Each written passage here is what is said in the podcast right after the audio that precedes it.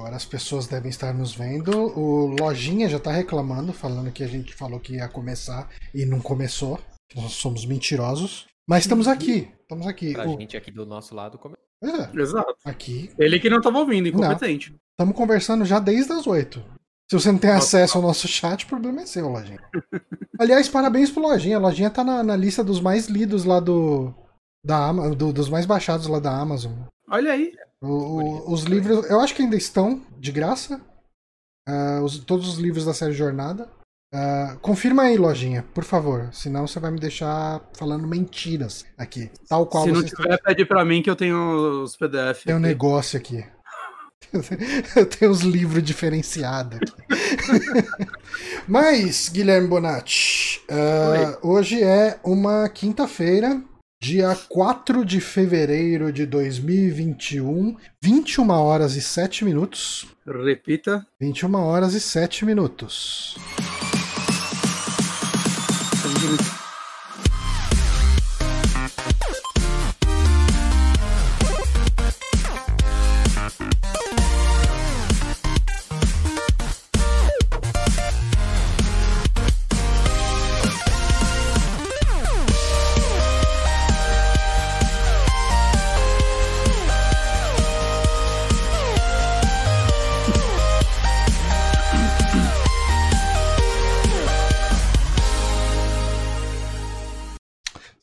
Estamos começando mais um Saque Podcast aqui no Super Amigos. Eu sou Johnny Santos, hoje estou aqui com o Guilherme Bonatti. Olá, dei, um, dei uma pausa no GoldenEye pra vir aqui gravar hoje. Pois é.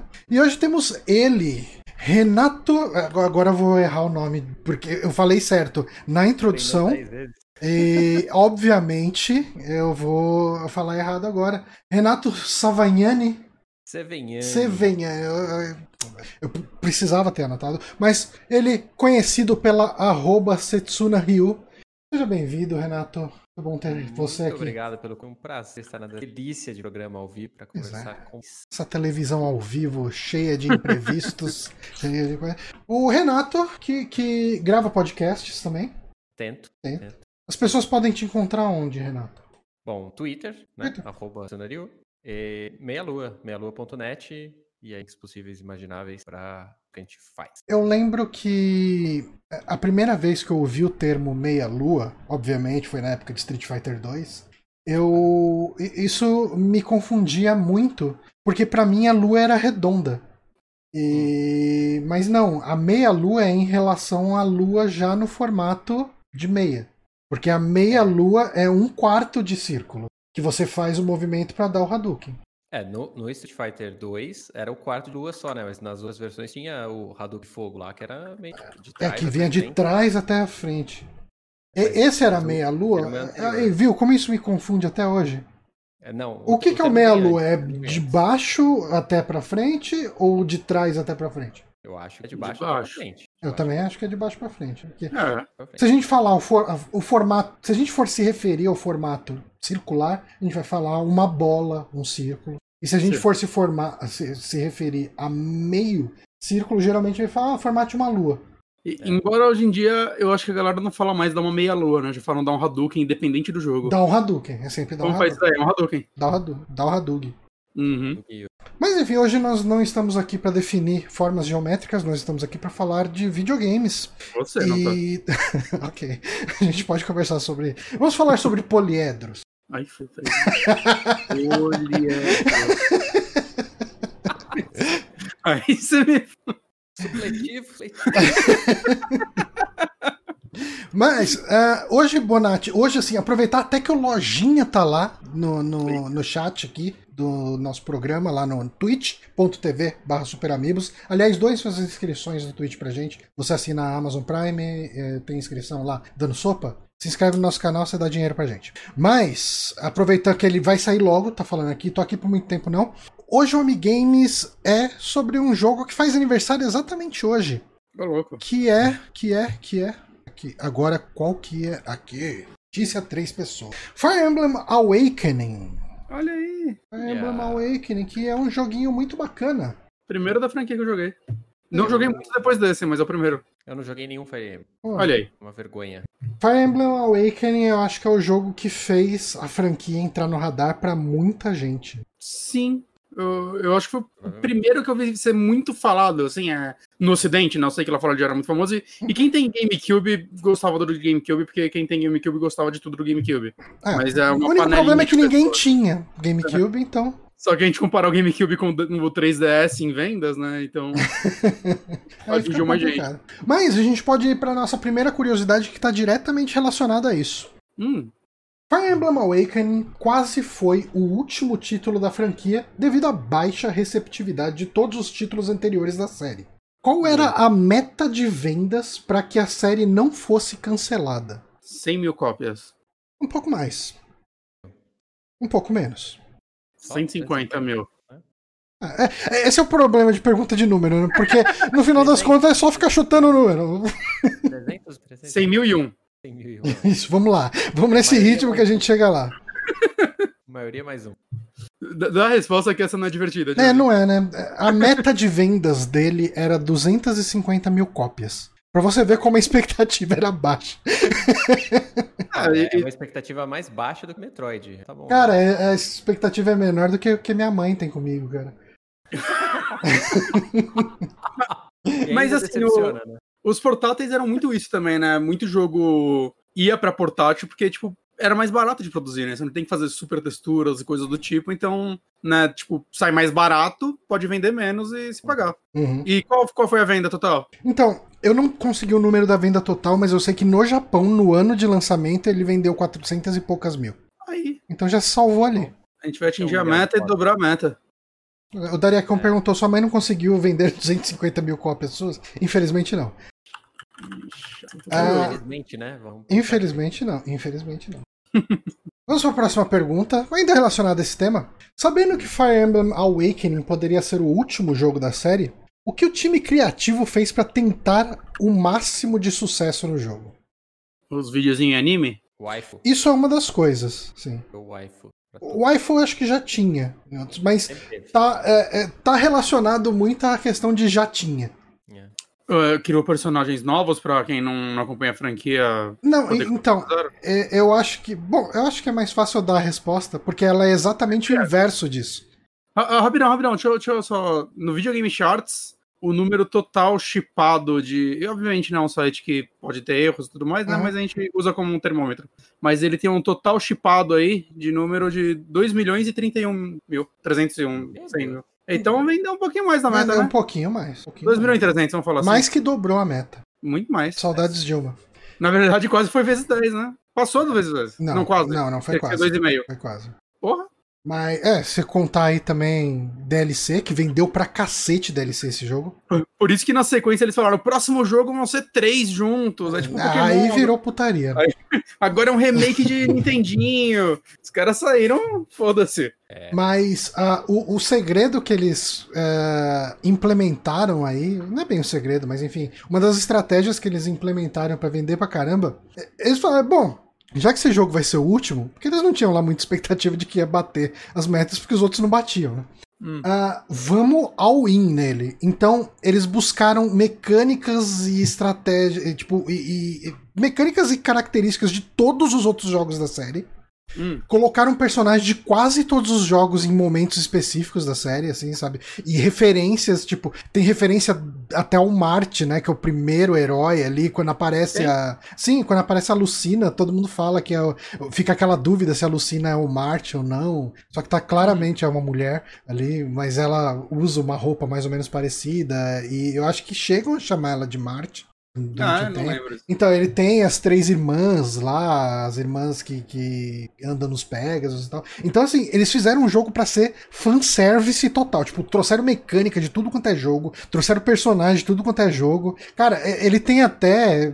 Tipo, tem até meme ali no meio das frases. Tipo, um dos personagens fala My body's red, e, sabe, umas coisas assim. Tipo, Caraca, eu não lembro de nada disso. é, eles, eles meteram o pé e acabou assim, tipo, trouxe muito fã antigo que ficou falando tanto do jogo que trouxe fã novo junto. Então, é uma estratégia que deu muito certo e reavivou bem a franquia. Outro chute que eu poderia dar é que deveria ter alguma coisa a ver com Smash, né? Porque a galera de Fire Emblem faz sucesso no Smash, né? Porque são ótimos personagens de se jogar. Hum. Embora tenha a galera que, agora fica puta. Mais muito- um anime de espadinha! É mó legal. é mó bom, mano. Só, só reclama disso que não joga. É, eu sou essas pessoas. e vamos para a última pergunta do nosso Amigames de hoje. Em Awakening, os personagens podem ter filhos que voltam diretamente do futuro para se aliar ao seu time. Existe algo peculiar em relação à data de nascimento deles. O que é? Fudeu. 20. Caraca. Não, infelizmente não. Eles são qua- quarentiners. É, algo peculiar. A, data de nascimento deles coincide com o lançamento do primeiro jogo, alguma porra do tipo. É quase isso. Mas na verdade, a data de lan- Tipo, tem, tem 30 filhos lá que pode ter no jogo, né? E a data de nascimento de cada um deles é a data de lançamento de, um- de algum dos jogos da série Fire Emblem. Olha aí, eu nem sabia que tinha data de nascimento da galera. Viu? Só, só ia entrando pro time e eu botava pra lutar. Aí, ó, o Lojinha falou que sabia. Ele falou: a Lucina faz aniversário na data do Fire Emblem 1. Ah, depois que você falou, é fácil ele falar. Aí a pergunta fica: Fire Emblem inventou esse treco de colocar aniversário da galera um dia lá e tal? Ou foi Animal Crossing? Boa dúvida. É, eu, não, eu não sei se a data de aniversário já existia em outros. É. Hum. Pode ter sido uma coisa que eles trouxeram de volta. Oh, o, aquele Fire Emblem 1 Remake ele vai ser vendido até março, né? Só. Ah, acho que eu vou pegar. É, vamos trazer polêmicas, vamos falar de. É, é, é muito. Assim, aqui a gente é trouxa. a gente eu gosta falo que essa de. de... funciona. Eu, eu tenho zero vontade de jogar esse jogo, mas eu fico, hum, mas se eu não pegar agora e eu tiver Você vontade amanhã, nunca mais vai nunca jogar. mais. Nunca mais vai pegar ele legalmente. Ah, sim. Mas é que essa versão tem os, os negócios que qualquer emulador deve fazer, né? É, então. Tem, é isso aí. Você vai perder toda essa. melhor, inclusive, no emulador. Não é difícil. Mas será se ele tá vendendo na nuvem? E aí a gente pode parcelar em 12 vezes, aí nem sei, 3 reais por, por, por mês? Não, mas o, o Fire Emblem 1 e 2 Remake tava o quê? 27 reais na Shop brasileira. Tá, 31 na nuvem. Então. Você consegue mais, deixa eu ver, acho que 1% Um de real por- cashback. Um real por dia do mês? Ó, mas na boa, cara. Eu, 1% eu não... de cashback de 31 reais dá, dá quanto? 1%? 3? Não. Não, isso é 10. 20 centavos. Aí, caralho, dá pra, tipo, usar esse dinheiro pra fazer muitas coisas. Fantástico, Puta desconto. É, mas vamos às nossas indicações. Eu vou abrir o Vamos. programa hoje, porque eu tô sendo. tô, tô afim de ser Eu indico sem educação. o Bonatti. para o paredão. não é nada pessoal, é só questão de afinidade mesmo.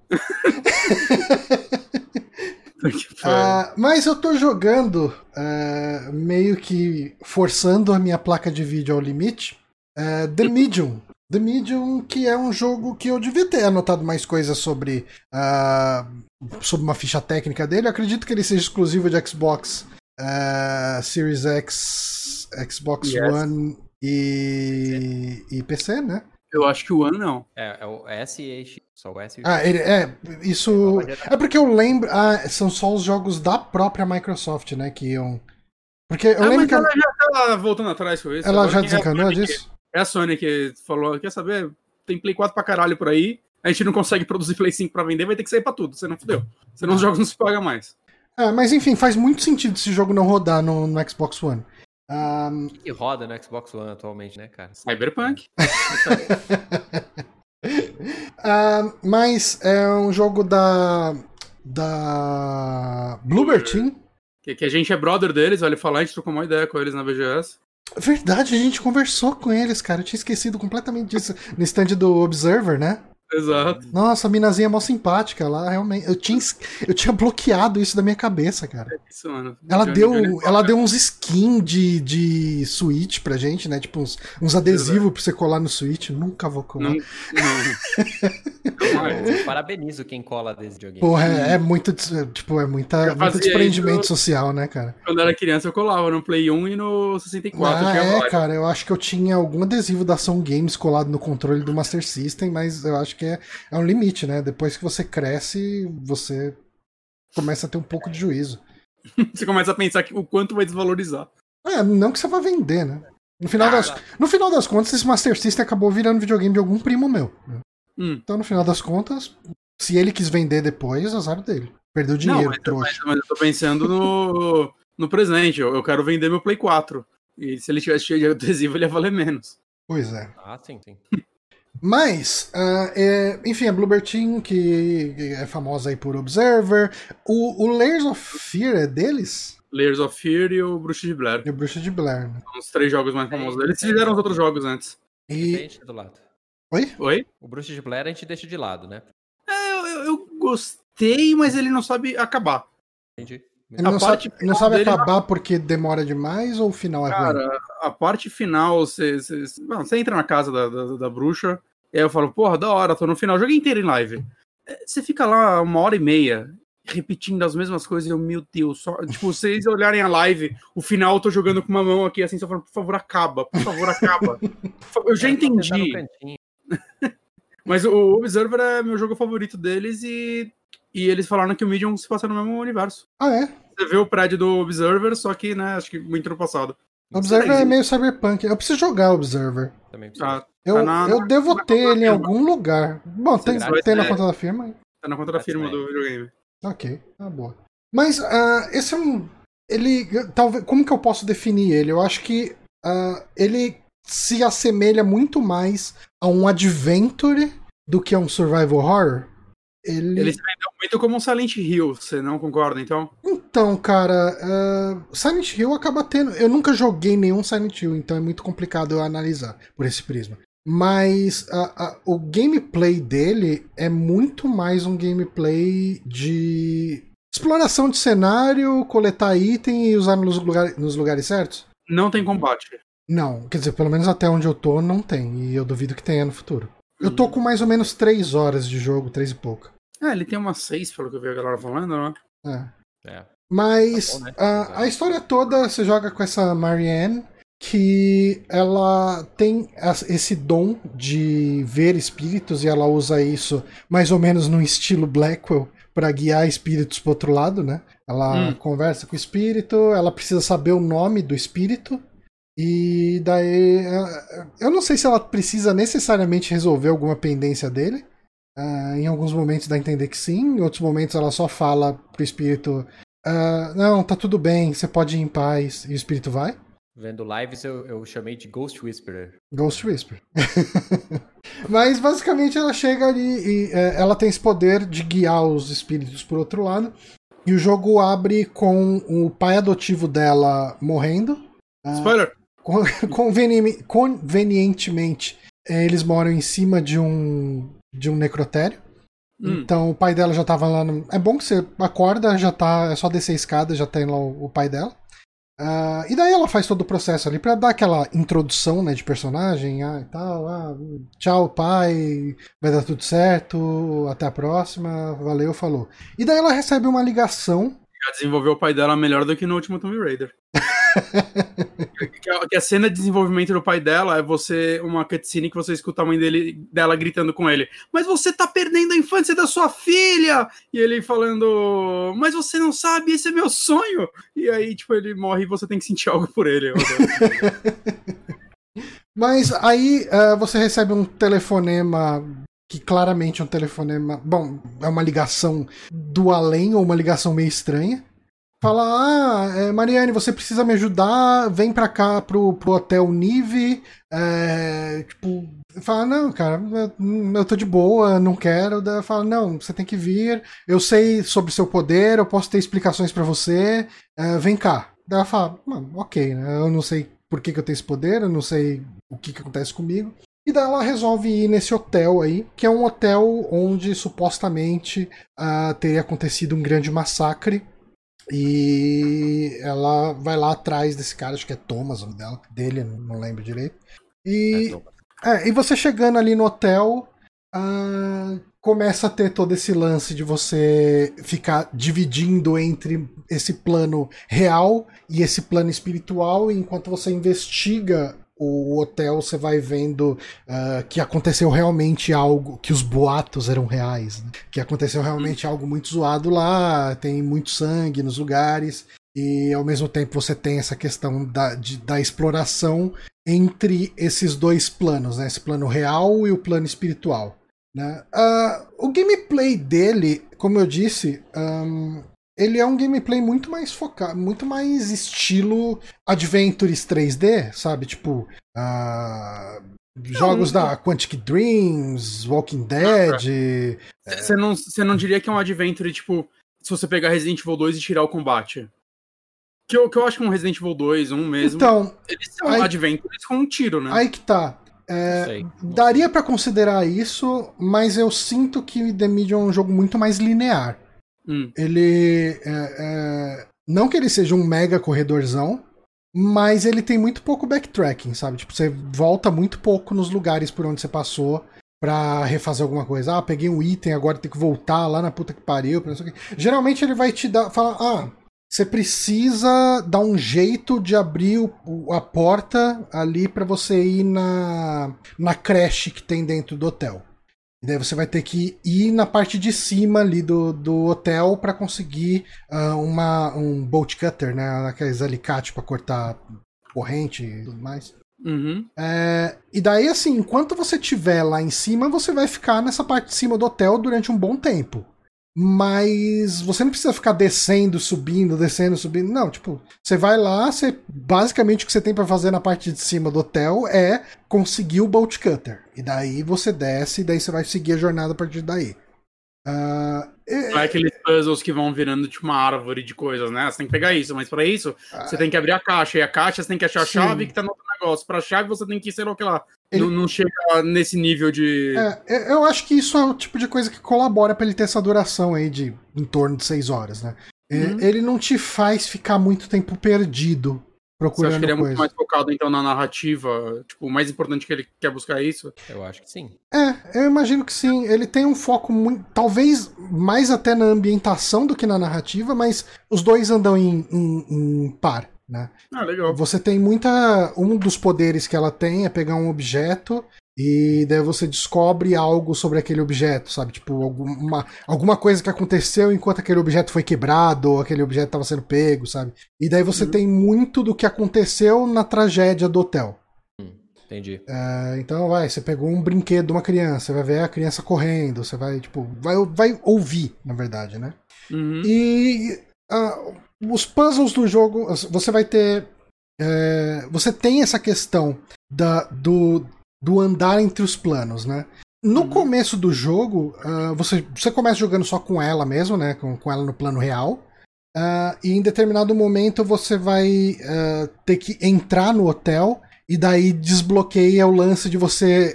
da, daquela tela dividida, né? Que é o momento onde minha placa de vídeo chora. Sabe? Tipo, eu, eu deixei aberto o. o... Você travou ele a 30 FPS, muita gente tava recomendando isso. Ah, talvez fosse uma boa. Eu acho que ele tá travado, mas. Que como ele não é um jogo né, de ação e tal, beleza jogar 30, né? No, no próprio Xbox ele é 30. É, Eu acho que É. tá travado a 30. Eu acho que ele veio travado a 30 de cara. Uhum. de- Mas eu posso dar uma olhada. Eu tenho quase certeza que ele tá travado. Mas enfim, eu deixei aberto lá o, o Task Manager, né? O gerenciador de tarefas do Windows, enquanto eu jogava, pra dar uma olhada.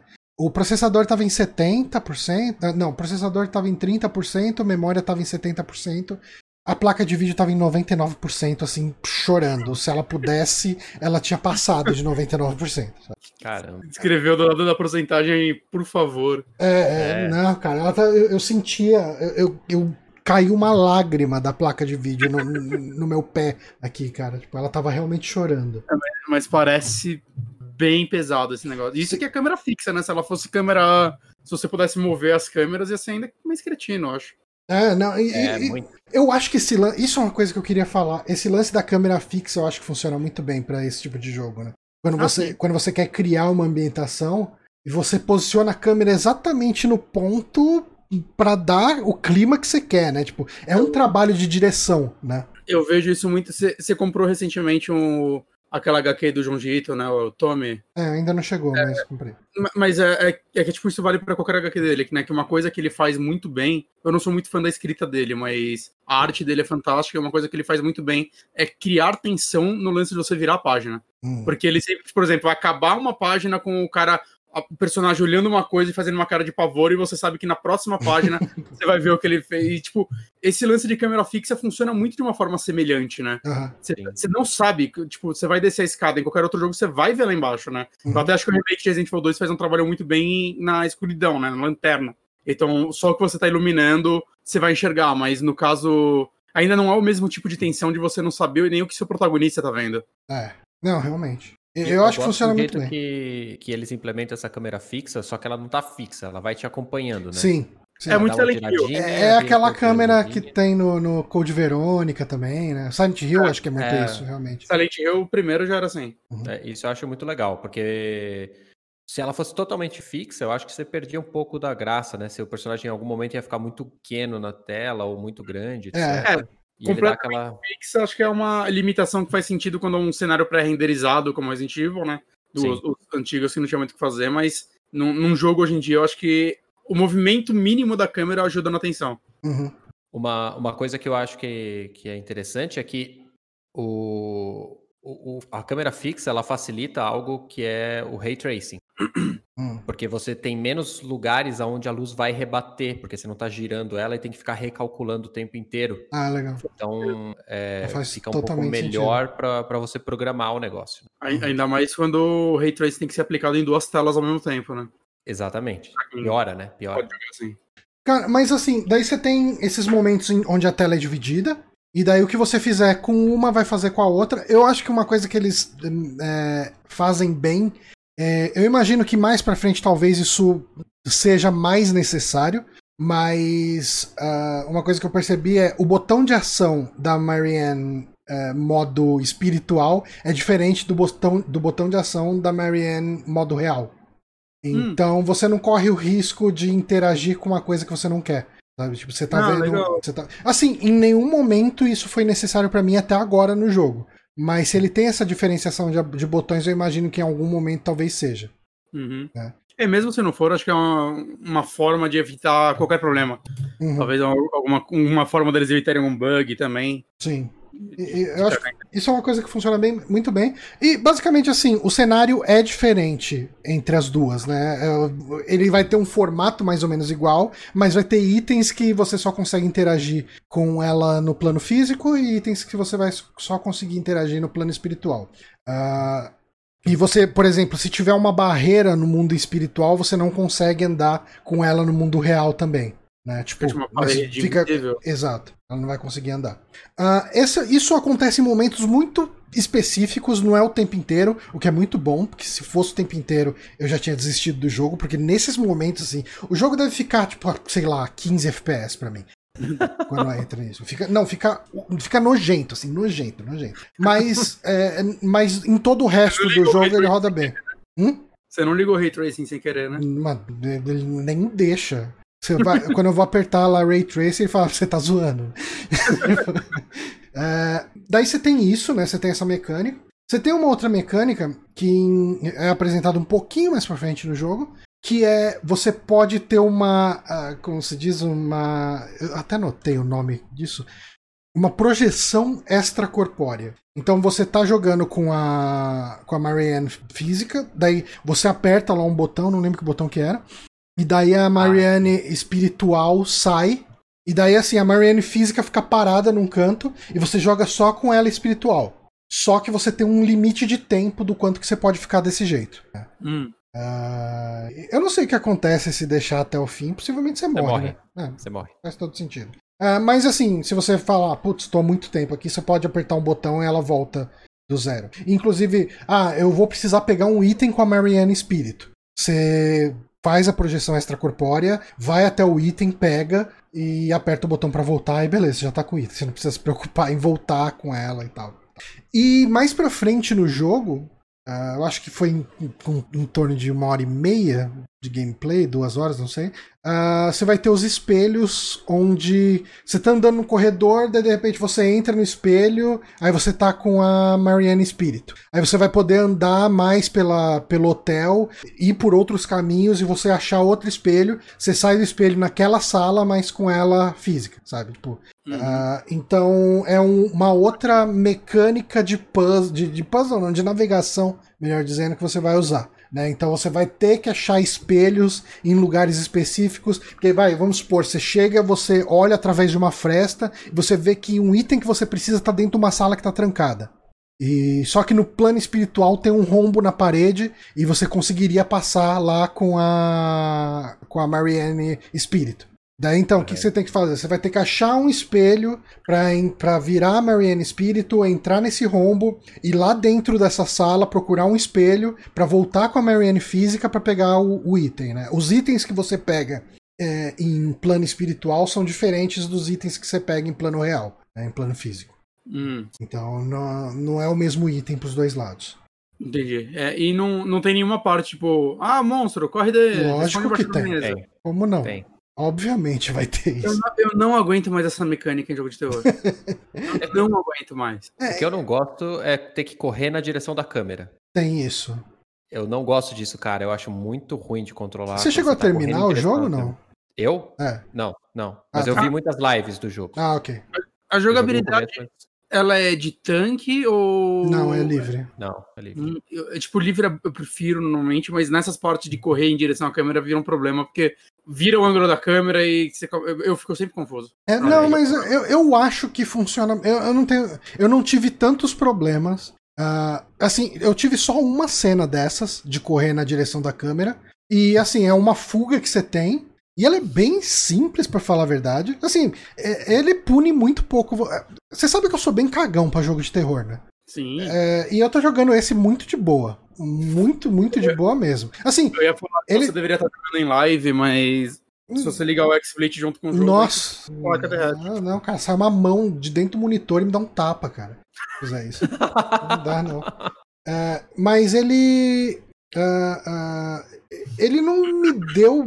Assim, teve uns dois jumpscare. Uhum. Ele não abusa disso. Ah, e ele tem, assim, não só esse lance de fugir do monstro, ele tem cenas de se esconder do monstro também, que eu sei que você adora, Bonatti. Nossa, que divertido. Você fica parado esperando tudo acabar e aí você volta a jogar. Nossa. Não, não, não é tanto assim, não. Você, tem que, você não pode ficar parado. Você Ah, tem que passar por trás dele, ou desviar, ou pegar o padrão dele. Tem isso. Mas gente, assim, é Uma geração inteira dessa mecânica, é isso que a gente teve. Desde a Minísia acabou, agora é só isso. mas assim, eu acho que ele não abusa, sabe? Ok. É, é uma hora ou outra, assim. Ah, tanto que assim, tipo, eu nunca me animei pra jogar Amnesia, pra jogar Outlast, essas coisas. E esse tá sendo muito de boa de jogar, sabe? Uhum. Ah, mas sim, ele tem essa questão de fugir. E essa questão, essas partes de fugir não é muito diferente de, de fugir do caminhão no Sonic, sabe? É, tipo, É, então. é, é, é, tipo, o monstro tá vindo. Ah, você pode ir pra esquerda ou pra direita. Não, você tem que ir pra esquerda, tá? Tipo, se você for pra direita, é, um beco, daí você recomeça essa parte. Aí, Ok. E beleza, tipo, é uma parte que durou, sei lá, um minuto, dois minutos. Ok. assim, foi bem rápido. É frustrante, de verdade. É, e Mas daí. eu acho que faz sentido, cara, porque você é uma pessoa que não sabe quais são os seus poderes, você não sabe quais são as, as características desse, dessa emanação que você tem, de ter que atravessar os planos, etc. E, e você não tem uma arma, você não tem nada. Ah, assim, para mim faz sentido você Uhum. sempre tá fugindo, você sempre tá Eu- é, numa fase mais vulnerável do que Honest- qualquer outra coisa. Você tem um pouco de uma. Você se tem. eu tenho- Pode falar, Se eu, tenho, se eu tenho na vida real o, a habilidade de cruzar o plano e ir pro inferno, eu vou aprender a atirar. É a primeira coisa que eu vou fazer. e não... só, só quero falar isso. Então, é que ali você. Tipo, o, o bicho que você enfrenta é uma espécie de um bicho papão, sabe? Tipo, um- é um diabão grande ali que ele deve representar sentimentos, ah, medo, sei lá, alguma coisa desse tipo. Então é o tipo de Faz monstro que sentido, atirar faz. não faria sentido, sabe? Mas sobre o lance de não ter arma, é, tem alguns lugares onde tem uns enxame de vespa ali, e um dos. No plano espiritual você tem um poder que gera um escudo. Só que assim, você tem uma. Isso é uma coisa legal, o jogo ele não tem uma HUD, né? Ah, mas a, a Marianne no mundo espiritual ela tem uma espécie. de- Deixa eu ver se eu acho aqui no vídeo em algum momento ela no plano espiritual. Tô adorando essa introdução. De verdade. É, não, de verdade. Não, sim, é bem verdade. legal, eu gostei. Ah, eu quero uma parte que esteja só no, no modo espírito.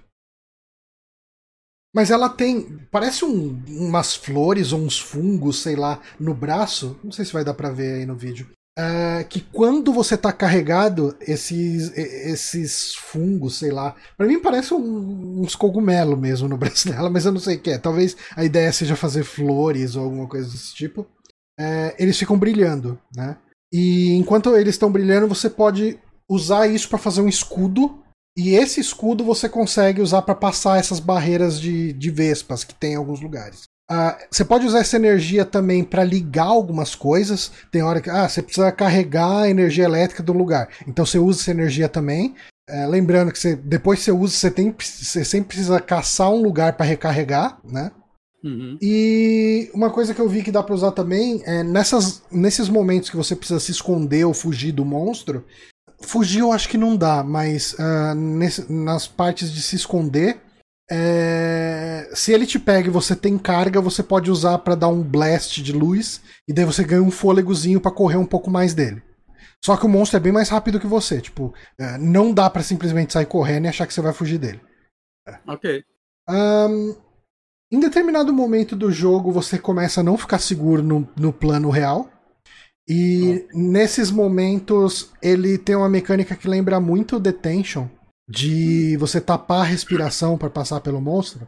Sei. E você tem uma lanterna, né, no plano real. E quando o, mo o monstro ele é ele não é bem invisível, aquele lance silhueta, sabe? Tipo, você vê uma meio predador na floresta invisível, ah, okay, você vê okay. aquele aquela, tá aquela distorção na luz, aquela camuflagem.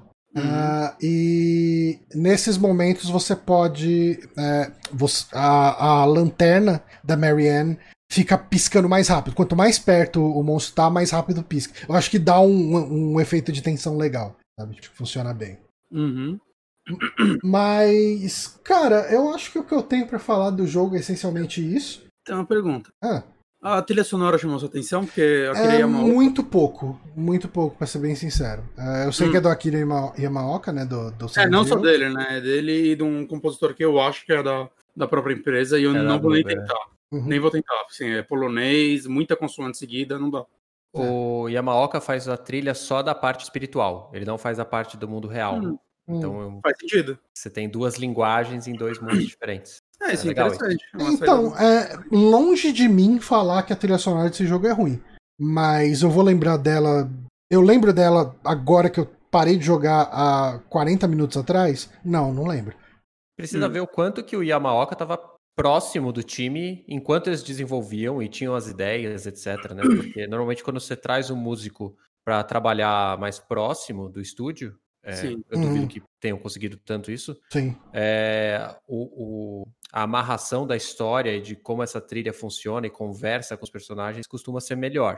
Então uhum. talvez falte esse, esse detalhe. Não, é, não dá para saber como foi o processo de produção. Não dá, não dá, não dá para saber, mas. Mas, cara, mas assim, falando em, em, processo de produção, que me faz lembrar de design de produção, eu gostei muito do plano do, do plano inferno. Eu gostei muito do, da arte desse jogo, de maneira geral. Eu acho que o hotel todo destruído funciona muito bem, ele é muito bonito. E assim, eu tô jogando numa RX 570, que é uma plaquinha bem de entrada, né? Tipo, ela não é.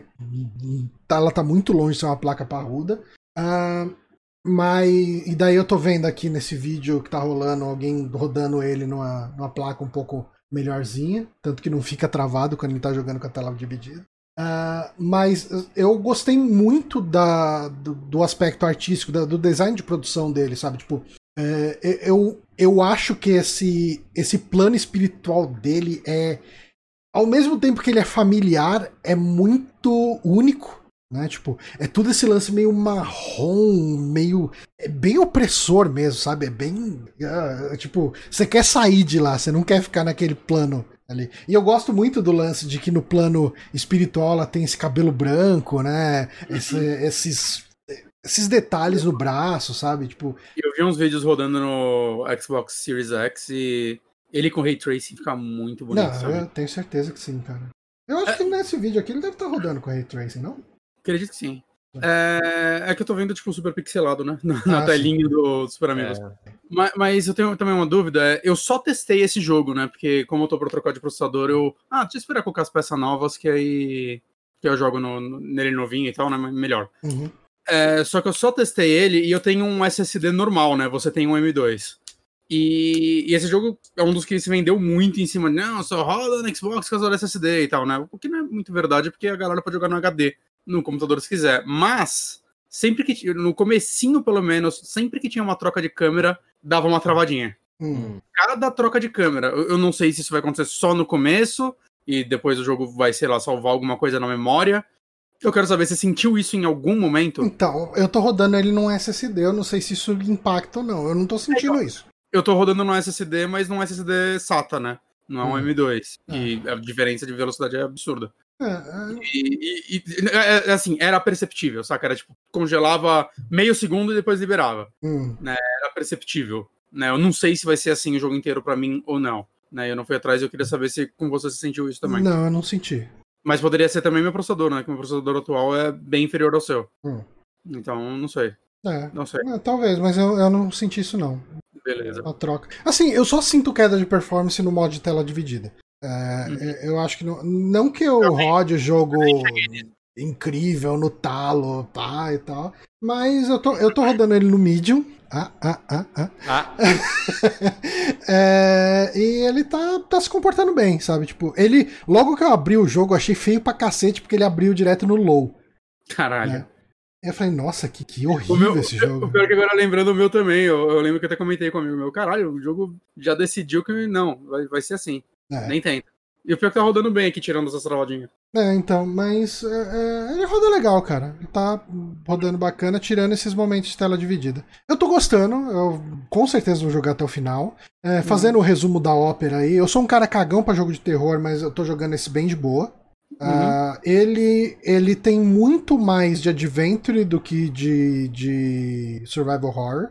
Acho que por isso que você tá gostando também. É, E Ah. acho que por isso que muitos reviews não gostaram muito. pode ser. E ele, mas assim, expectativa ele, É uma merda, né? é, ele não é um adventure difícil. Ah, É, não parece. Não teve nenhum puzzle difícil, sabe? Nada, nada difícil. Vai ter o puzzle do piano do Hill. É, não, não tem absolutamente nada complicado ali, não, cara. É achar as coisas e. é, Basicamente, você achou a coisa, tá resolvido o puzzle, sabe? Tipo, Uhum. É, eu vi um review, o cara falando, nossa, mas ele tem puzzles criativos, sei o que. Eu falo, não, cara, você, você tá viajando. Precisa jogar mais puzzle. né? É, é, não, cara, tipo, é bem simplesão, cara, bem simplesão. Mas ao mesmo tempo ele tá sendo um passeio, sabe? Tipo, tá sendo um jogo de acompanhar a história, acompanhar a ambientação, de vez em quando ter essas ceninhas de fugir do monstro e, e beleza. Mas a história tá te intrigando. Você- Assim, é, é, assim, é, logo que você entra no hotel, você conhece uma menina lá que é a Tristeza. Tanto que, como você conhece ela como a Tristeza, você não sabe o nome dela, então você não pode guiar ela pro, pro plano espiritual. É, só que daí ela fica meio que de guiando no hotel, né? E você fica intrigado um pouco por ela, né? Ela, quase, bom, praticamente certo que ela foi uma das pessoas que morreu nesse hotel, né? Ela não tem um braço, no lugar do, do, do braço ela tem um buraco. É alguém que teve o braço arrancado, sabe? Tipo, É, claramente.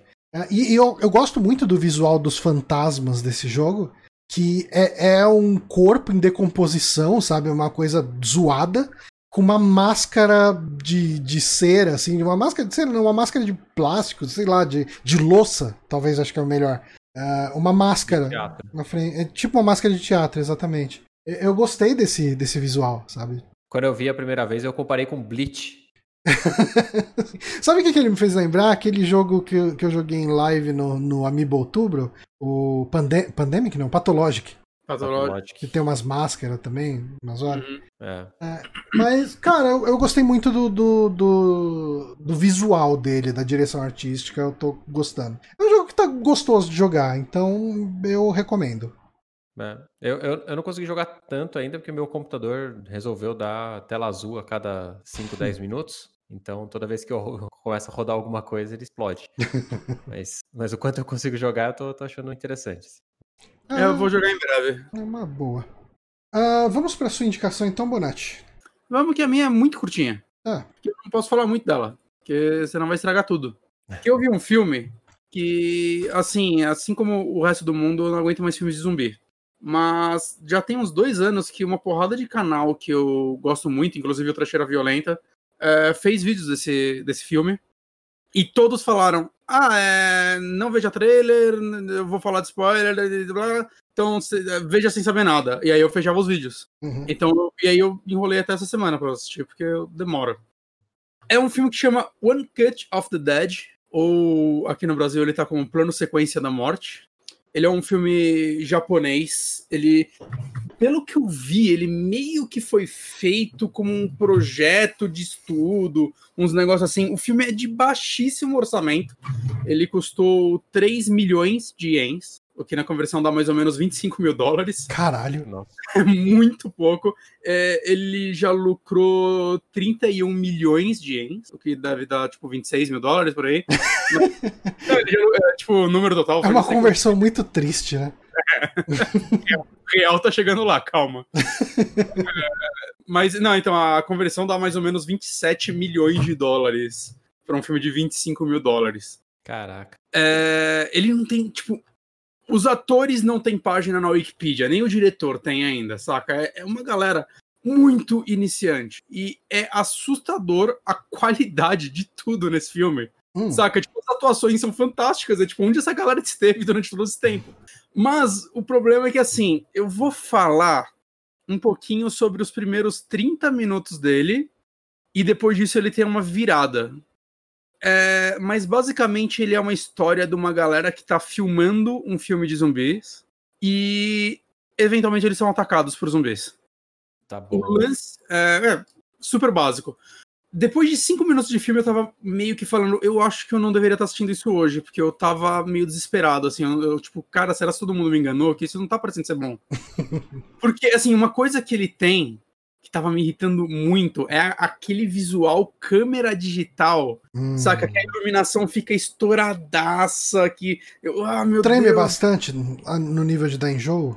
Hã? Treme bastante a câmera no Não, nível não, de dar enjoo? não, não. O- O que mais me irritava era a qualidade da imagem mesmo, assim. É é uma qualidade de imagem bem ruim. Mas pelo que você tá falando, é, é proposital, inclusive na história, né? Porque Sim. eles estão filmando dentro do filme, certo? Sim, só que então, é meio esquisito, porque o filme não é um found footage, ele não é um. Ele não quer ser um Cloverfield, um bruxo de Blair. Uhum. Mas ao mesmo tempo, ele tem umas quebras de quarta parede e ele tem algumas coisas estranhas. Assim, tem uma hora que um protagonista. Tipo, ninguém. O câmera não é uma pessoa filmando, mas uma hora um, protagon- um personagem vai esbarrar no câmera e a câmera vai cair no chão. E foda-se. É- Ninguém liga pra isso. É, é muito esquisito. E, Tô cara, gostando já, tô gostando. E, cara, é esquisito porque, assim, é, os diálogos são muito estranhos. Assim, tem umas horas que eles fazem uns silêncios que não tem em filme, saca? Que, tipo, fala alguma coisa, as personagens ficam se olhando, aí olha pra baixo, aí. Ah, mas você tem algum hobby? Como E- se tivesse esquecido a fala, é isso? É, e é tudo muito esquisito. Assim. Tá acontecendo com essa porra? E eu demorei um tempo pra me ligar que toda essa parte é um plano sequência. Os primeiros 35 minutos desse filme são um plano sequência só. E pelo que eu li, ele foi gravado. Então, eu não entendi direito, né? Se ele. Se levaram seis takes pra eles aceitar. Por isso que tá o, o nome.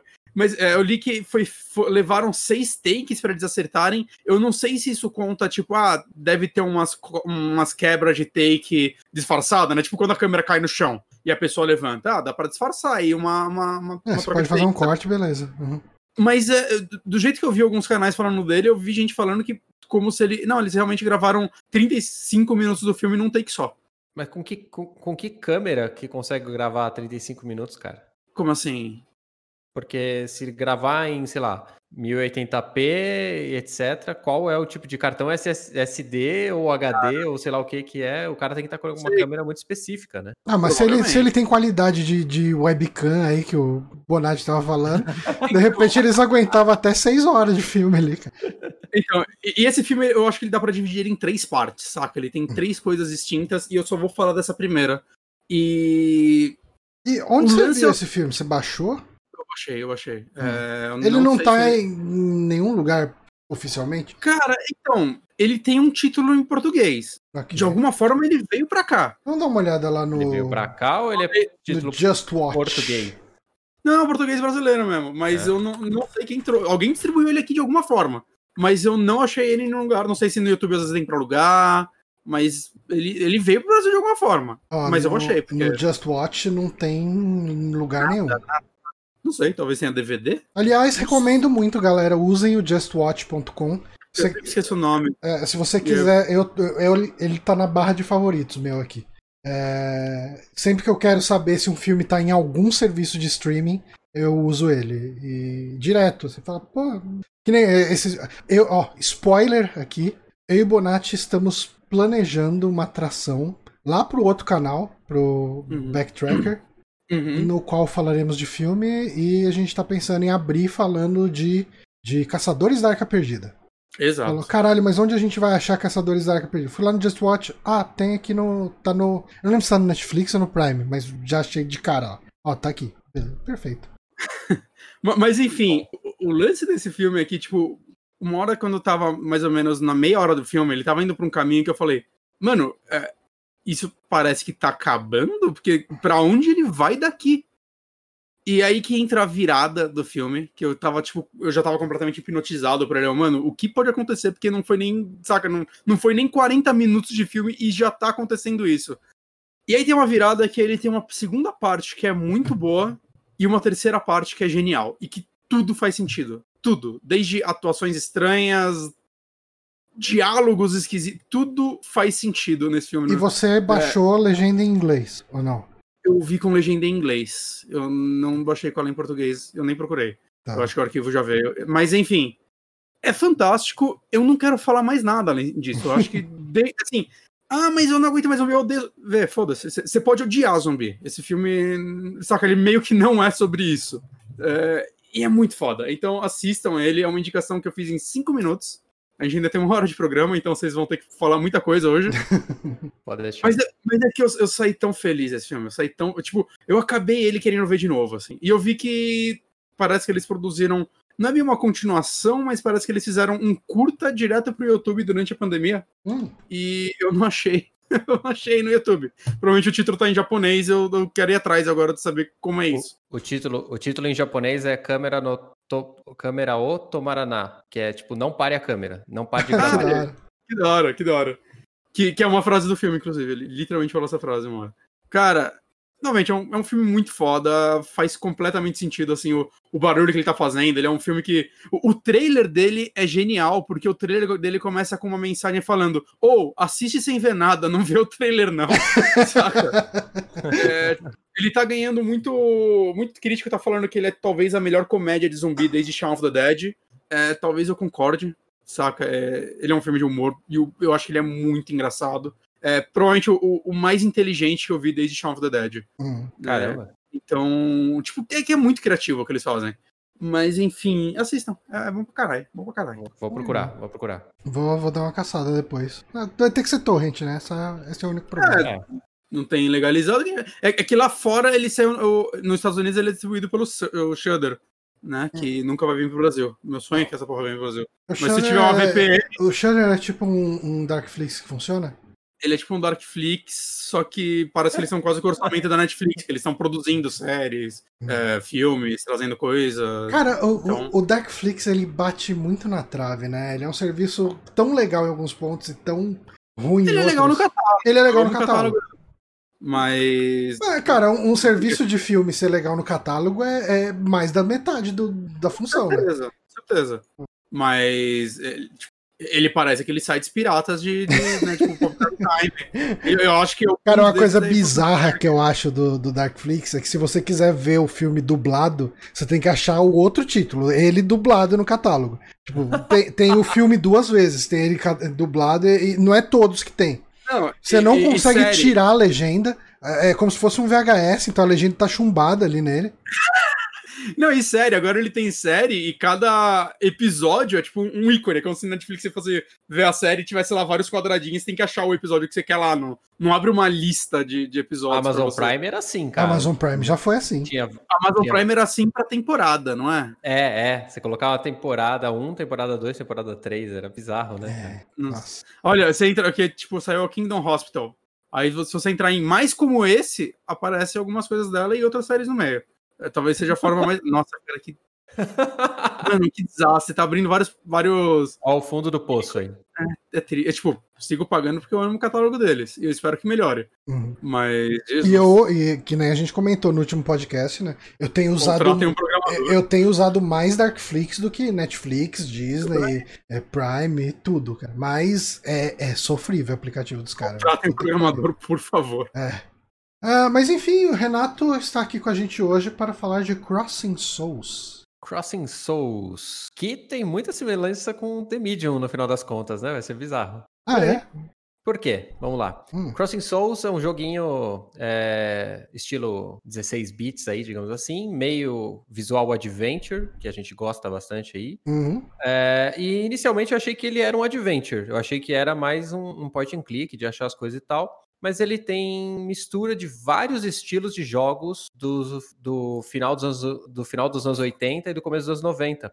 E ele vai alternando essas coisas. Tipo o que Battletoads fazia, de tipo, ah, tem a, a, coisa da motinho, tem a outro. O, a fase de descer ali, tem os. É, então. É. Tem, tem, fases em estilos diferentes, assim. Uhum. E, e, ele conta a história de, um, é, de uma pedra, que é a pedra Duat, que é meio egípcia, assim, foi encontrada no Egito por um cara nos anos 40. E esse cara desaparece. É um Indiana Jones da vida que desaparece. E aí, no, no 1986, numa cidadezinha merda qualquer dos Estados Unidos, é, cinco garotos estão passeando numa floresta e encontram esse cara morto no meio do negócio e ele tem essa pedrinha e os caras pegam. E aí começa a dar ruim, né? Porque tem um, um, general do exército lá, que é o Major O. Russell, não é nem general, Major O. Russ, que é, vai atrás dessa pedra porque ele quer o poder dessa pedra né? Ele quer usar aquela energia para dominar qualquer coisa que seja. Como eu não cheguei no final, eu não vou dar spoiler do final, que é uma boa okay. ideia, né? Sim. É... Uma coisa que, Por que, que, você não mente olha... sobre o final dele? Inventa. Uma boa, uma boa. Inventa um final aí, cara. No, no, no, final, o ET desce, né? E fala ET come home e ele volta pra. Uma não. coisa que eu achei engraçado desse jogo, olhando assim, eu não joguei ele, eu, uhum. eu queria jogar desde que saiu, e acho que já deram na Epic Game Store ou na, na Prime Videos, acho, na Prime. Hum. No Twitch Prime, acho que já deram, provavelmente. Em alguma coisa já deram. E eu, eu tenho vontade de jogar ele, eu só enrolo.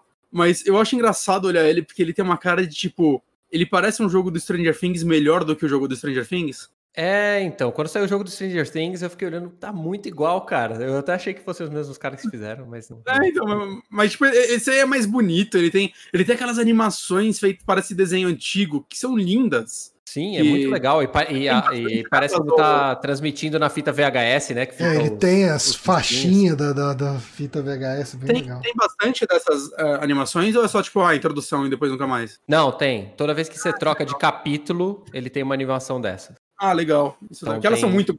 Pelo menos Pô, aqui eu vi. Eu a arte desse jogo é puta que pariu, hein? É muito bonito. Nossa, é muito bonito. Muito ele, bonito, ele, tem esse visual meio 8-bit, quase 16-bit, né? Quase. Eu acho que é mais do que 16, cara. É muita cor que tem na tela. Não, não, as cores sim, mas eu tô falando do visual, os personagens, etc. Ele é mais próximo do, do, do 8 é, do que 16. Do, ele tem essa pixels, mistura, né? né? É tudo bem quadrado, né, talvez. Olha o Nintendinho aí no chão. É. É, Nintendinho no chão. Porque é da época, né? 86 uhum. se passa o, a história do jogo. E aí, esse rapazinho aí, o, o, Chris, é o personagem principal, e você controla cinco personagens. É, você vai conhecendo cada um deles, eles vão se juntando à sua party, e, e, é daquele jogo que você anda com um personagem só, e você aperta um botão e troca de personagem automático. Ele vai estar na mesma ah, posição ali e tal. E cada um tem uma habilidade diferente. O Chris bate com um, um taco de beisebol, então se tiver projéteis que são atirados na direção deles, tipo, é, o tutorial do, do, né? do, taco de beisebol é o pai dele jogando a bola de beisebol para ele aprender a rebater. é, tem uns tutoriais bem, bem legais, assim, dentro do contexto da história, né? O, menininho que é cientista, ele tem uma arma laser que dispara e tal, e ele, na hora que ele liga a primeira vez a, a, a arma laser, acaba a energia no bairro. É, a menina usa um, um chicote, porque tem todas umas justificativas lá, hum. né? O, e cada. Aí, por exemplo, o irmão mais novo dele, que é o quinto personagem, é, não tem poder nenhum. Ele só pula e masca chiclete, porque ele é um, okay. é um pirralho, sabe? Ah, ok. É, masca chiclete tem... nunca é útil? É, eu, eu não entendi. Se, se tiver uma função, eu passei o jogo inteiro até o capítulo 7, acho 6 ou 7, sem saber o que esse moleque faz. É... Não, depois ele ganha uma outra função, mas eu não vou ficar explicando porque aí é, é spoiler. Uhum. O... Então é isso, você pega esses cinco meninos e eles querem descobrir por que, que esse cara tá morto, o que, que é essa pedrinha e tal, e aí o, o, o molequinho gênio deles começa a investigar, faz uns testes e tal. E o que acontece é que essa pedra do At, é, quando ele coloca num, num, mecanismo que parece um rádio Walkman lá deles, é, ela faz com que você consiga ver o mundo dos mortos. Hum. E aí o visual do jogo fica inteiro rosa. Hum. Um neon rosa, assim. E você começa a ver os espíritos dos bichinhos e tal. E você começa a conversar com eles, é, interagir e tal. É, e aí você começa. Um dos espíritos vão contando, não, mas você está sendo perseguido por alguém, alguém vai te pegar, não sei o que lá. Então ele vai te explicando essas, é, é essas coisas do mundo quando Tipo, o jogo vai te explicando o mundo, só que não é aquela coisa tipo, ah, eu já, eu já sei tudo desse mundo e uhum. não sei por que cacete esses caras estão me explicando, sabe? É realmente alguma coisa que o personagem tá aprendendo junto. Dá vontade de ler e não ficar pulando o texto. Isso, eu, eu leio tudo, cara, não, não parei nem. É, é assim, eu tô, a gente tá no começo do jogo aqui, nesse vídeo aqui, uns 7 minutos de jogo, e é, ele é bem pesado em texto, né, aqui. Eu não sei se é, é, é. no jogo inteiro. É, no jogo inteiro, no jogo inteiro. É. Mas assim, tem muitas partes é, de ação, né? Por exemplo, aí ele tá, vai aprender, né, a rebater com o taco de beisebol e tal. É... Mas tem, por exemplo, tem uma fase que é você fugindo de bicicleta, então é igual a fase da motinha do Battletoads. Ah, que legal. Tem uma fase que é com um, um, tipo de um avião, assim, um helicóptero, e então você tá voando e ele é um shooter, tipo, sei lá, né, o shooter qualquer, que eu sou péssimo em shooter, não vou lembrar aqui, mas sei lá, um Galaga da vida que você tem que ficar tá. R-Type, é, né, essas coisas. Então você tá, na, tá com a navezinha embaixo e você fica tirando nas coisinhas que estão em cima, desviando dos projéteis e tal. É, tem uma outra que é, é, você você tá tem que correr numa linha reta também. Então tipo tem várias homenagens a vários filmes e vários jogos dessa época que estão entrelaçadas nessa história. E é tudo muito. É, não é, não é exatamente criativo, porque você está chupinhando essas sim. ideias, mas é criativo na montagem. Ah, sim. Né? É, uma coisa. É, no geral, o jogo é um beaten up. Então você está andando, tem os, os, caras, você vai batendo neles, né? A maior parte do jogo é beaten up, tem um pouquinho. Quem que de... você enfrenta?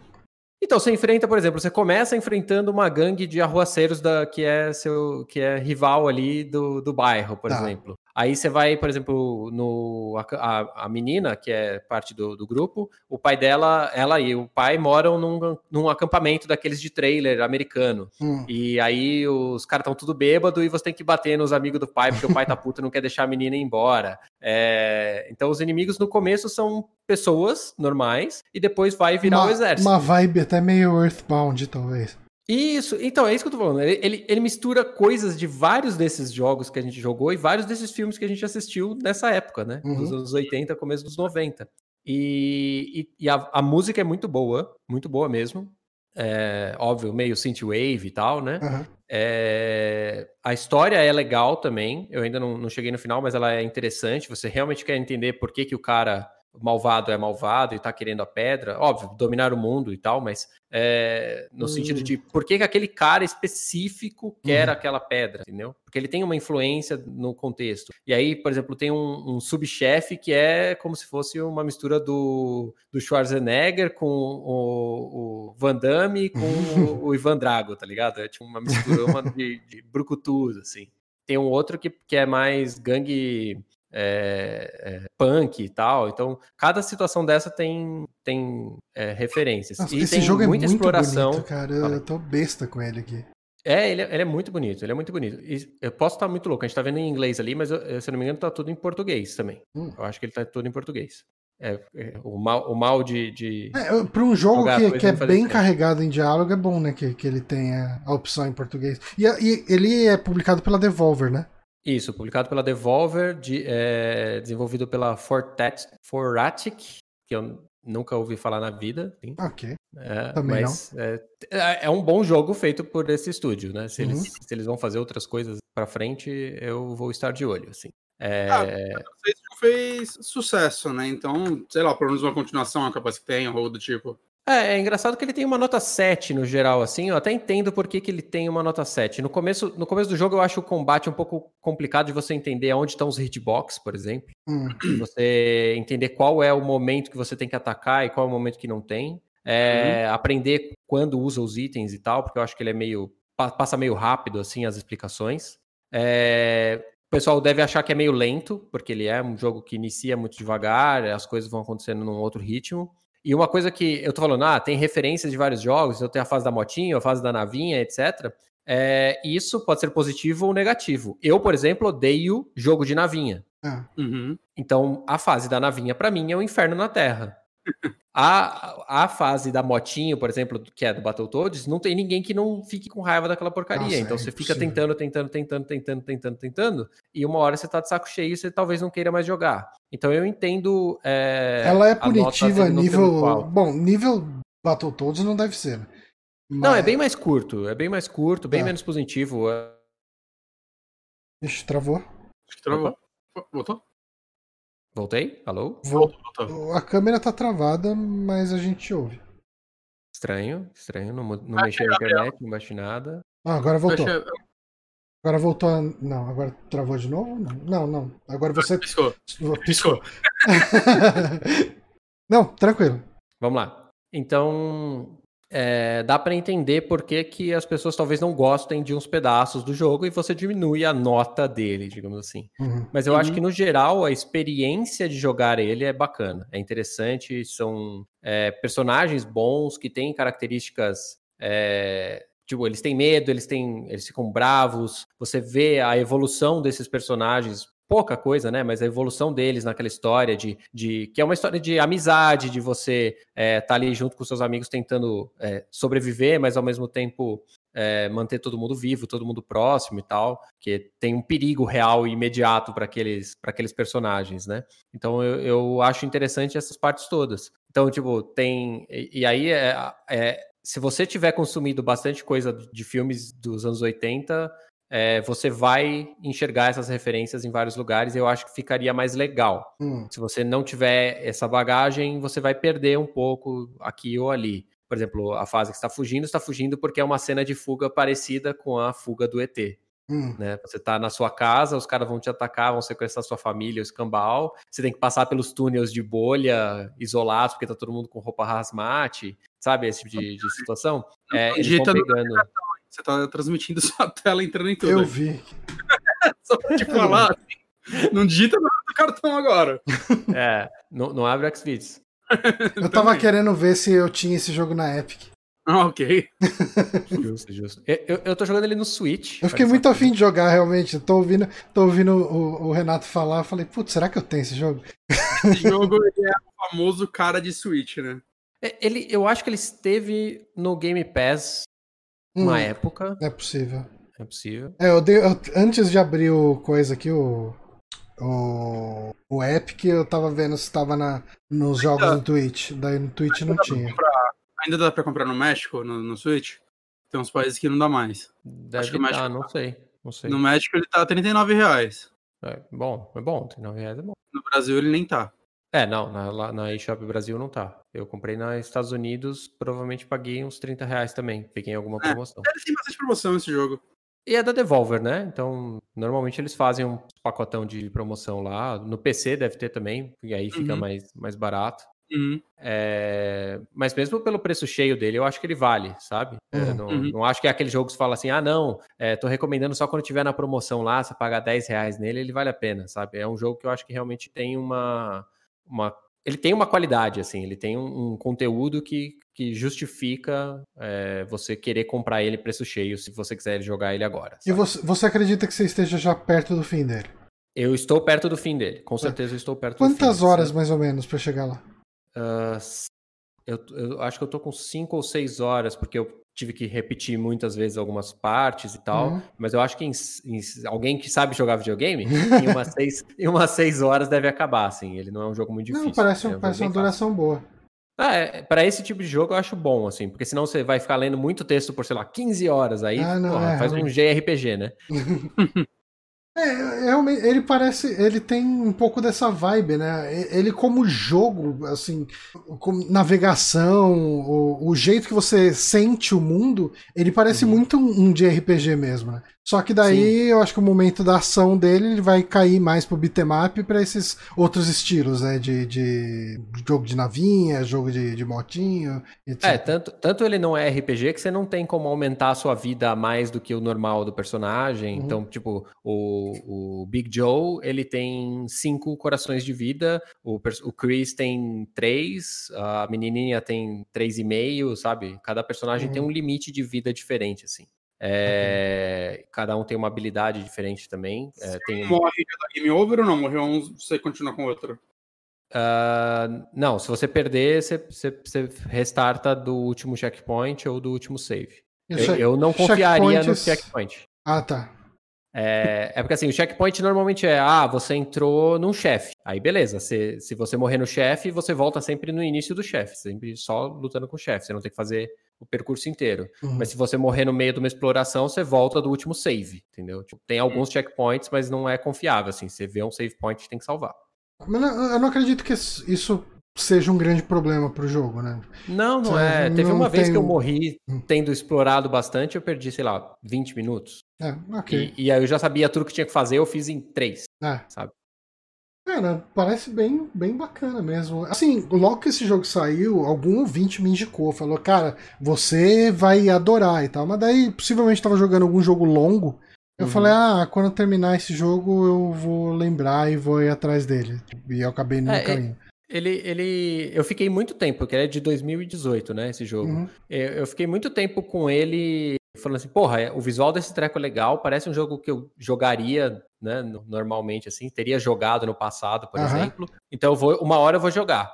E, e aí em 2019 eu tava viajando um monte, aí eu comprei ele, comecei a jogar, só que eu tava alternando em vários jogos. assim, tipo, ah, Uhum. hoje eu não tô afim de jogar um jogo com muito texto, porque eu trabalhei o dia inteiro, tô voltando no avião Ah, e não, não quero ler texto, então eu jogava outra coisa que tivesse mais ação, por exemplo. certo. É, então eu acabei demorando muito, e aí eh, nesse começo de ano eu falei assim: não, agora eu vou terminar ele. Então eu peguei, sentei no sofá e comecei a, a dedicar mais horas nele. Quantas horas eu consigo com uma filha de 3 anos de idade, né? Mas, é, Aliás, sua então filha tá enorme, dedicando. né? Você mandou a foto dela lá no grupo. tá gigante a menina. de Deus. Antes consegui esconder as coisas em cima da mesa, né? Agora não consigo mais.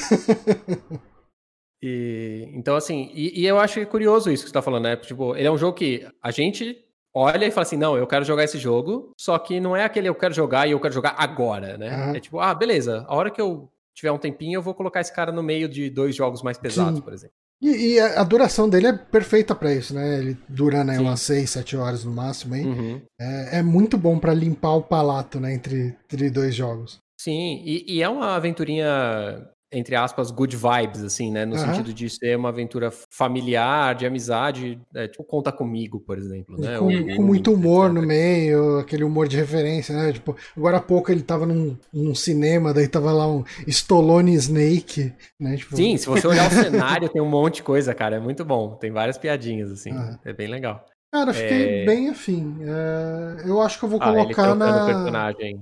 Ah, sim. Eu acho que eu vou botar na. Como se diz? Na, na wishlist wishlist. do Steam. E daí num, num momento de desconto eu acabo dando aquela chance. É, eu acho, que- eu acho que vale a pena dar uma chance aí. Porque é um jogo bem, bem bacaninha, assim. Legal. Crossing Souls. Oh, caramba. Crossing Soul. Agora ele deu um F5 aqui que eu não tava esperando. Crossing Souls. Nesse momento ele tá R$ 27,99, é o preço cheio dele. Na Steam? É. De bosta. Cara, 30 conto, velho. É, É. Bem, cara, levando em consideração que os preços de tudo quanto é jogo aumentou pra caramba agora. É, então, é isso que eu tô falando. Ele, ele, ele é um jogo que em preço cheio é barato. Sim, Então, assim, totalmente. se você fala assim, ah, agora eu não tô com nada pra jogar, esse jogo é interessante, dá pra comprar, entendeu? Na hora. Mandar um Vai- salve lá pro Batelli. É, também dá. Também Ele vai conseguir uma chave de um jogo de 2018, assim, mas. Aí isso é muita sacanagem, né, Johnny? Eu jogo há três anos, eu vou vontade de jogar agora. Primo no site, então a gente nem vai falar dele, só envia. Né? É, Já falamos dele no site, Já então, falamos, assim. já falamos. É, pois é, já teve review aqui, então. Mas aí, Crossing Souls, altamente recomendável. É, e eu acho que para aproveitar esse finzinho de programa, eu vou falar um pouquinho de, da série Detention. Ah, eu acho que eu acabei não falando dela logo que saiu, né? Porque eu tinha assistido uns dois episódios e eu achei que era muito Três? pouco. Eu não lembro. Hum? Eu tinha que voltar a ver. Eu vi três ou quatro. É, eu acho, Eu que não você, eu acho que você viu uns quatro episódios, pelo que eu lembro de você ter comentado. Deixa eu ver. Mas Detention, pra quem não sabe, ele é base... é um- uma série do Netflix. Ela é baseada ah, em... Oi? Cinco. Você assistiu cinco? Exato. É uma série baseada num jogo taiwanês. É Uhum. um, um adventure de terror. Uhum. E ele, é- ele é um jogo que chamou muita atenção quando ele saiu. É, eu, eu vi alguém comentando em algum review. é, Era um review da série. Não, era um review do filme. Que tinha um taiwanês ali ah, comentando. Hum. E ele falou que em Taiwan, detention é grande, sabe? Tipo. Ele, Ah, ele saiu um pouco do, do nicho gamer, sabe? Tipo, é, pessoas que não vão atrás de videogame sabem o que é detention. Ah, Ah, legal, hein? mas, enfim, ele é um jogo. ah, ah, eu fiz um review do jogo um tempo atrás, bastante tempo atrás. E tá no canal do próprio Super Amigos, a gente nem tinha o canal ainda, o Backtracker, né? Que a gente lançava os reviews. Mas ele é um, um jogo que se passa durante um período da. um período mais crítico da ditadura taiwanesa, né? Uhum. É, e é uma história de terror psicológico, principalmente, ah, com muito, muita criatura, fan- não fantástica, mas, digamos, muitas assombra assombrações da cultura taiwanesa ali, né? Ele dá um jeito de inserir naquele universo. Você joga com essa menina, que é a Faye, ah, e ela tá presa numa escola e tem um monte de fantasma, um monte de coisa estranha, e ela tá tentando escapar da escola ali. ah, e você descobre ao longo da história que eh, tudo aquilo tem muito mais a ver com sentimentos dela do que de fato com um lugar mal assombrado, sabe? É muito mais realmente um terror psicológico, uma coisa que tá na cabeça dela mesmo. Já- por causa de uma situação ah, que envolveu muita culpa pelo lado dela, de pessoas sofreram por culpa dela, né? Ah, E em em 2019, Detention rendeu um filme. Esse filme é uma desgraça pra ver, porque ele, eu acho que hoje você só consegue ver ele baixando por torrent. Ele, cara, ele passou numa mostra de cinema ah, que foi exibida pelo Darkflix. E mesmo nessa mostra de cinema, ele só passou na sexta às nove da noite. E tipo, se você Caramba. não ligasse o Darkflix às sexta-feira às nove da noite, ah, você nunca mais ia ver esse filme, pelo menos não de forma oficial. É uma, é, é- é uma pena muito grande que esse filme não esteja no Netflix, porque a série é uma continuação direta do filme. Né? É, eu, eu acho isso muito bizarro da Netflix, cara. É, É a terceira temporada de Twin Peaks. É. Só. Senhora. cara, eu tenho muita vontade de ver Twin Peaks, mas eu vou ter que baixar a primeira e a segunda temporada pra ver antes. E o filme? E o filme. Mas assim, ah, o filme de Detention, né, o filme de 2019, ele conta a história do jogo. Inclusive, se alguém não quiser jogar o jogo e assistir o filme, eu acho que substitui bem. Eu, eu acho que ele explora bem algumas coisas que o jogo não gasta tanto tempo. É, eu acho que é uma conversão boa, sabe? Se vo- tanto se você escolher ver o filme quanto você escolher jogar o jogo, você vai ter experiências boas dos dois lados. Uhum. E se E- você jogar e assistir o filme, elas são complementares em São alguns bem, pedaços. são bem complementares, eu acredito que sim. Legal, porque eu joguei só o começo do jogo, assim, ele é muito intrigante, assim, ele é meio. E, e eu, eu acho que, sim, eu, eu acho que ele é um jogo que fica mais sossegado depois de um tempo. Eu comecei morrendo de medo dele, e eu acho que depois do primeiro terço do jogo, eu já tava bem de boa quanto à questão dos sustos e do, do, do clima. Eu acho que a primeira parte dele é bem tensa mesmo, assim, né? Mesmo sendo um jogo, saca, 2D, é, visão la- lateral e tal, ele consegue passar muito bem a atenção. Uhum. Eu joguei ele no Big. Então, Ah. tipo, tava cercado de gente e tal, jogando. e ainda assim ele dava, tipo, Ai, caralho. tá bom, tá bom. É, mas, mas assim. E A história contada nele é muito boa. Hum? Bom, é bom. A história contada nele é muito boa Sim. dentro do jogo. E eu acho que o filme ele consegue expor melhor a história. Porque, Ah, porque você acaba não tendo todo o tempo de jogo, de exploração. Então os eventos acontecem de uma forma mais fluida. Ah, então, O ritmo é mais acertado, né? exato, é um ritmo mais cinematográfico. Assim, efeito especial, digitalzão, sabe, tosqueira, é, mas ok, tipo, é, eu acho que eu, eu acho que ele entrega bem mesmo assim. Ah, e assim, de novo, né? Tanto o filme quanto o jogo, ele conta essa história que se passa. Uh, eu não lembro o nome do período, mas é o período da ditadura lá taiwanesa, né? Anos 60, eu acho. É, é, é uma ditadura que durou muito tempo. Acho que ela foi dos é. anos 60 até 80 e pouco, sabe? Tipo, ah. ela durou um, um bom período. E você tinha toda uma questão de livros proibidos. Se alguém te pegasse lendo uh, determinado livro, você era executado ou era preso, sabe? Tipo, acontecia algumas coisas. É, esse jogo, o, o, a série que tem no Netflix, ela se passa nos dias de hoje, né?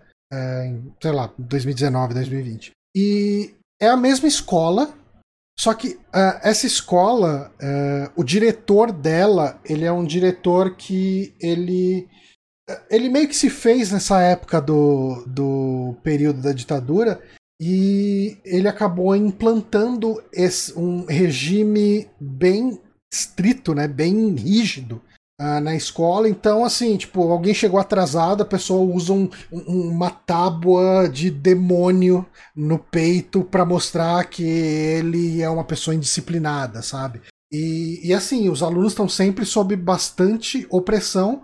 Ao mesmo tempo, ele, uh, ele tem algumas coisas meio sobrenaturais rolando ali. Uh, acho que já no primeiro episódio a gente tem a situação de uma. Uh, tem esse prédio abandonado, que é o prédio do jogo e do, do filme, né? que os alunos são proibidos de ir lá. E a, a protagonista da série, mais um, um garoto que é o, o coadjuvante ali, que, que gosta da menina e tal, eles vão para lá meio que é, pra desencanar, sabe? É, enfim, alunos aprontando, que seja. E uma menina se mata lá na frente deles. Né? Ela, uhum. pula do prédio ali e morre. Meio que. Aquelas mensagens crípticas, né? Ah, ela tá me seguindo, ela tá me vendo, uma parada dessa. Uhum. E acaba que depois dessa situação, é, o espírito da menina do filme, né, do, do jogo, acaba começando a aparecer para a protagonista da série. E muitos elementos da história da menina do, do jogo, eles são transmitidos de uma forma, nem que seja de uma forma paralela para a protagonista da série. Né? Uh, a história do jogo, ela, um, um dos pontos muito importantes dela é o envolvimento dessa protagonista com o professor. Né? Ela gostava do professor, ela tinha um caso, assim, ela, não é que ela tinha um caso, mas ela era apaixonada por ele, né? E na série a gente tem um, uma relação que pode ser tratada como um paralelo, né? É, de, uhum. de, entre uma situação afetiva mal resolvida entre aluno e professor. Ah, uhum. Uh, eu, assim, uh, eu acho que o que se pode falar da série sem dar muito spoiler é mais ou menos isso né, de, em questão de entrar na questão de trama. Eu acho que assim, uh, eu acho que essa série poderia ter sido uma minissérie. Né? Ela é uma série de oito episódios de 50 minutos, mais ou menos. Eu acho que poderia ser quatro episódios da mesma duração. E, e funcionaria, eu acho que contaria a mesma história bem. Esse é o problema sério que a Netflix tem, né? É, eu acho que eles se prendem nesse formato de oito episódios no mínimo, né? E eu não sei o que, que o Bonatti acha disso, mas eu acho que alguns episódios eles se arrastam muito numa coisa que já tá muito bem definida. Sim, isso acontece mesmo. É, eu, eu, concordo. Eu, eu... Tipo, me incomodou menos do que te incomodou, né? Teve um episódio específico que te incomodou bastante. Eu lembro que você veio comentar comigo, né? E pra mim foi tipo, ah, ok, saca? Tipo, eu tinha achado ainda meio que o melhor episódio até então, uhum. né? Apesar de que eu acho que realmente, se ele fosse mais curto, é, seria melhor ainda, uhum. né? Mas eu acho que a história contada nesse episódio é a que eu mais gostei até o momento. Mas, tipo, não me incomodou tanto assim. Mas realmente, eu acho que podia ser mais sucinto, sim. É, eu acho que assim, ou você usa oito episódios de meia hora, uhum. ou você faz quatro episódios de. Cara, tem um episódio que tem. Eu não quero entrar muito em detalhes, mas é, é um, um episódio que uma pessoa está sendo uh, julgada por uma coisa que ela fez.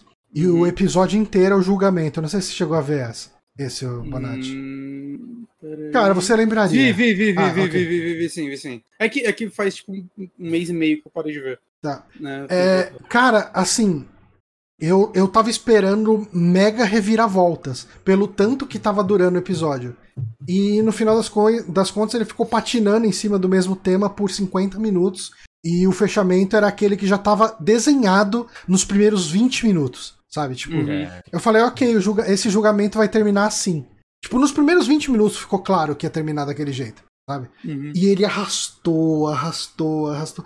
É uma pena, porque assim, eu acho que todo essa- esse lance da mitologia, da menina que morreu e, e tem esse lance da culpa, é, é, é uma coisa muito interessante pra ser explorado. E, e da menina nova, né, a protagonista da série, ah, tentando entender se ela quer usar os poderes dessa menina fantasma pra fazer as vinganças dela, ou se ela quer ser uma pessoa superior a tudo isso. É, são, são elementos muito legais. Ah, mas eu acho que ela se perde muito no ritmo, sabe? Ah, Uhum. Eu fiquei meio. Eu fiquei meio decepcionado um pouco por isso, porque eu tinha expectativa muito alta. Porque eu acho que o filme funciona muito bem. É, Uhum. Eu acho que o filme. O, filme é o contrário, né? Porque o filme ele pega um jogo que você vai terminar ali numas 5 horas, 6 horas, e ele resume aquela experiência pra um filme de, de uma hora e meia, duas horas. Uhum. É, o- o- a série já ela pega uma história que poderia estar sendo contada em sei lá em- Duas horas. em duas horas em duas, sei lá em três horas que seja quatro horas cara e te conta essa história em oito horas sabe tipo são Uhum. oito episódios 50 minutos sabe quase oito horas ali. Uhum. Ah, mas é, ainda assim eu eu recomendo apesar de se eu tiver que escolher entre recomendar o filme ou a série, eu recomendaria o, o filme. Assim, dá pra, dá, dá pra entender a, a história do filme só vendo a série por causa de um episódio que. Tem um episódio, cara, um dos últimos episódios, ele praticamente reconta o filme. Nossa. Ué. E pra quem já viu o filme, é que assim, ele reconta o filme de um jeito diferente. Eu não quero dar spoiler, mas ele faz mais ou menos isso. Mas ele usa cenas do filme mesmo? É, Eu não quero dar spoiler. Tá. Eu, eu vou falar que não. Ok. É, Porra, eu queria ver o filme antes de continuar a série. porra, cara. ca- É fácil achar em torrent. Ah, vai, vai ter que fazer um torrent. É, é torrent, não tem outro lugar pra ver. Ah, Se, se o plano sequência dos mortos deve ter passado em algum esquema assim. é, não é difícil. Por isso- é difícil. por isso Por que ele ter tá- nome, né? Ah, então. Talvez Posso- o- o- esses filmes passem em mostra cultural, né? Sim. É, é bem Aí- possível. Não, não é difícil, não. E, assim, é, esse episódio, eu. Cara, assim, eu assisti o filme. Então eu assistindo esse episódio eu tava. Tá, beleza, eu conheço essa história. É, e- Eu vi Aham. É, e, e é 50 minutos disso, de você revendo a história. É que ele tem um twist nisso. Mas, cara, me entrega logo o que, que você quer explicar com isso tudo. Sabe? Eu- Ao invés de eu que é cenas um do filme, ele usa problema- cenas do jogo. Seria muito legal, infelizmente não é isso. Ah, Eu acho que é o problema do, do fato de, de a Netflix não ter o filme no catálogo Sim. e ela ter que entregar a história Teve na entre... série. né? É. Eu, Agora, a série é produzida por ela ou ela só distribuiu no ocidente, né? Que tem muita coisa assim também. Porque a Netflix não produziu exatamente as Ah, coisas. ela mas- paga, né? Ela fala assim: olha, gente, faz uma série desse Ela- negócio aí que eu ponho no catálogo. Não, então, mas tem coisa que, tipo, já existe lá fora e ela licencia pra cá e fala que é original Netflix. É, eu, eu não sei dizer se ela foi produzida pela Netflix ou não. Uhum. A Netflix Ok. deu dinheiro pra Red Candle. Que é uma coisa Tem que boa. dar. Tem que dar, porque eles não, não podem mais vender o jogo. Mas assim, cara, eu, eu gostei. Eu gostei da série. Eu não vou falar que eu não gostei. Podia ser só mais curta. Justo. Sim. Justo. Se fosse mais curto, eu tinha acabado. Viu? Mas enfim, eu acho que com isso a gente pode encerrar esse programa. Eu queria agradecer muito ao Renato pela presença aqui com a gente, pela, Eu agradeço. pela, pela discussão aqui desses ah, temas de cultura pop. Olha só. Maravilha. e novamente para reforçar a ideia, quem quiser te acompanhar ah, nas redes sociais ou te ouvir em podcasts, onde procura. Ah, Twitter, arroba Setsunario e o Meia Lua, né? Meialua.net. Vocês podem me achar aí produzindo coisinhas nesse aí, ou convidado, né? Como aqui no, no Super Amigos. Eu posso estar convidado em alguns outros lugares, aí vai saber, né? Eu sou arroz de festa, me aceito. Tô aí, né? Mas os links, tanto do, do Meia Lua quanto pro Twitter do, do Setsuna Ryu, estarão no post, no SoundCloud, em todo lugar que esse podcast sair. É, eu queria agradecer a todo mundo que acompanhou o podcast até o final aqui, a galera que tá lá no chat, Yamekil, o Vieira Gui, o Gustavo 007 Sam, a Diego Matias, enfim, todo mundo que acompanhou essa transmissão. Acho que você falou Yamekil duas vezes. Yamekil também participou. E- Ele não merece. Mas obrigado a todo mundo que acompanhou. A gente fica por aqui. E para quem continuar por aí, ahn, eu vou fazer uma raidinha hoje. Vamos fazer uma raidinha para alguém? Uma redinha. Raidinha? Vamos fazer uma raidinha pro Nautilus. Esses meninos estão aí Tá precisando começando, de uma força, estão né? precisando de uma forcinha. Então vamos fazer aí. A gente fica por aqui então, galera. Até semana que vem, na terça-feira, com Super Sequibos. Parou! Tchau, Parou. pessoas.